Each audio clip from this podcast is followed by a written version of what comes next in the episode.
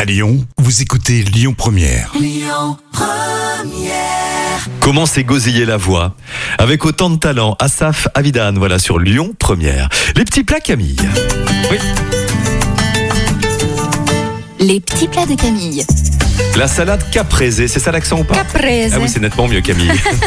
Tu remarqueras, j'ai fait spontanément le Je sais petit bien, symbole oui. de la main là. Tous les gestes de Camille sont à filmer tous les matins. Bon, nous allons d'abord laver et couper les tomates en rondes. Elle utilise un couteau avec des dents pour éviter d'écraser la chair. Oui, c'est important, monsieur. J'entends bien. Vous allez placer les tomates dans un plat et saupoudrer avec une pincée de sel et laisser dégorger pendant une bonne heure.